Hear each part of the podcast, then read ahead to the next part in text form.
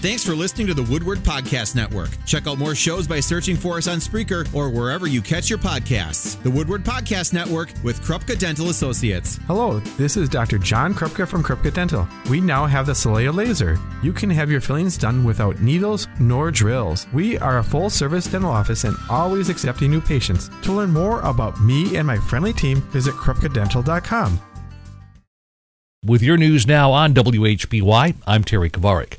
A silver alert is issued for a man from Neenah. 88 year old Raymond Rast was last seen at a residence on South Matthias Street in Appleton at 8 o'clock this morning. Rast stands 6 feet tall, weighs 196 pounds, with short white, thinning hair, and walks with a slight limp. He was last seen driving a gray 2015 Ford Escape, Wisconsin license number 602YKK. Anyone with information is asked to contact the Neenah Police Department. Some new developments in a December 20th shooting in Green Bay that injured two people and resulted in the death of a third person. Police say they now have a suspect in custody. However, he's not the man arrested following a four and a half hour standoff at a Smith Street home today. The man involved in the standoff had warrants out for his arrest. Officers were called to the 1300 block of Smith Street between North Irwin Avenue and North Baird Street around 10 o'clock this morning. Roads in that area were closed and traffic diverted to other streets. The man was arrested after coming out of the house around 2:30 this afternoon. Green Bay police say he had vital information on the suspect in the fatal shooting who was arrested in a northern Wisconsin county. That person is being returned to Green Bay for questioning. Meantime, an arrest is made in connection with a homicide in Appleton. Police say Eric Rogers has been in custody since November 20th following the death of Eric Hudson. Hudson was found dead at a home in the 700 block of West Summer Street on November 15th. Criminal charges are pending. Winnebago County officials question the operations at the day by day warming shelter in Oshkosh. The facility is being operated and staffed by the county itself through an emergency order issued right before Christmas after the shelter announced it had to close due to staffing shortages. Supervisor Mary Beth Gabbard of Oshkosh wonders if the $3.3 million in American Rescue Plan Act funds the county earmarked for construction of a new shelter will be sustainable. The community is looking at this, they're aware of this grant and they're going, oh my gosh, one of those recipients is falling apart. The facility has fallen apart. It had to close. What are they going to do when they get 50 to 75 people? Are they going to be able to handle it? County Executive Jon Doemel says he has his own concerns about shelter operations. We do have plenty of rules with them going forward. I have some my own concerns with their operating budget. I'm not sure if it's strong enough, but then again, we don't know if they've gone after all the grants they can. We don't know if they're fully utilizing HUD monies. We don't know if there's other sources of fundings, revenue to help come in to get the staff up to, to full speed. Under the emergency order issued by Doemel, the county will operate the shelter through January 9th, but that could be extended all the way out to February 28th.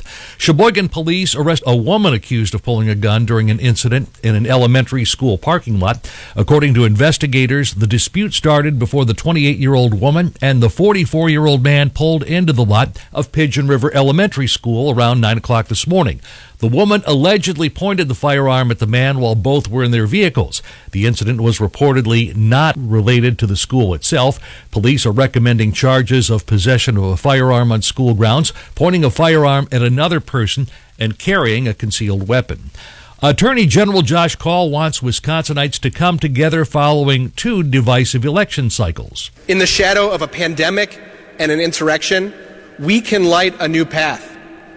We can reject divide and conquer politics, and commit to finding common ground for the common good of Wisconsinites. The Democrat was sworn in for a second term as Attorney General on Tuesday. There will be a limited number of primary elections in the Fox Valley next month. There are three candidates for Outagamie County Executive. Incumbent Tom Nelson will face challengers Justin Krieger, a county board supervisor from Combined Locks, and former supervisor Kevin Sturn. In Green Bay, there will be a four way primary for mayor. Incumbent Eric Genrich will face Chad Weininger, Paul Bucher, and Jane Juza. The top two vote getters in those February 21st primaries will square off in the April 4th general election. The state reports the highest single day COVID related deaths since March. The Department of Health Services added 22 deaths to its dashboard on Wednesday. That's the most since March 25th. That increases the weekly average to five deaths a day. There have been 13,941 COVID related deaths in Wisconsin since 2020. Meanwhile, the number of new cases of coronavirus fell to 858. The testing positivity rate also dropped to 10.6%. No one is hurt in a fire at a Fond du Lac business.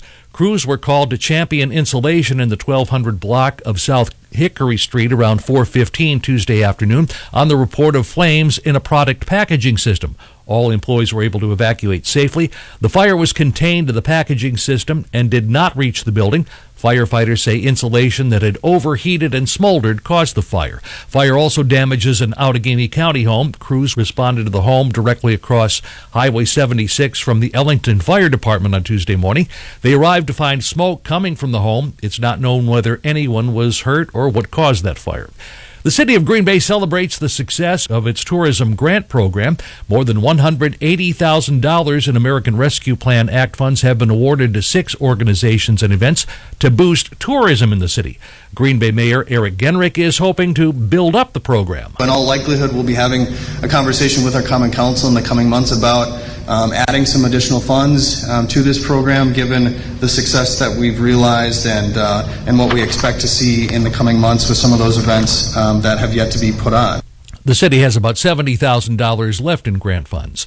The Green Bay Police and Fire Commission explains its decision to hire Matthew Knott as the city's next fire chief. Commission Chair Rod Goldhahn tells Action 2 News there were multiple things that made Knott stand out. When you, you look at a position like this in the police department or the fire department, you want a person that has a broad level of experience, broad level of knowledge, uh, and has accomplished things in, in their departments. So it, it wasn't just one thing, it was the whole package.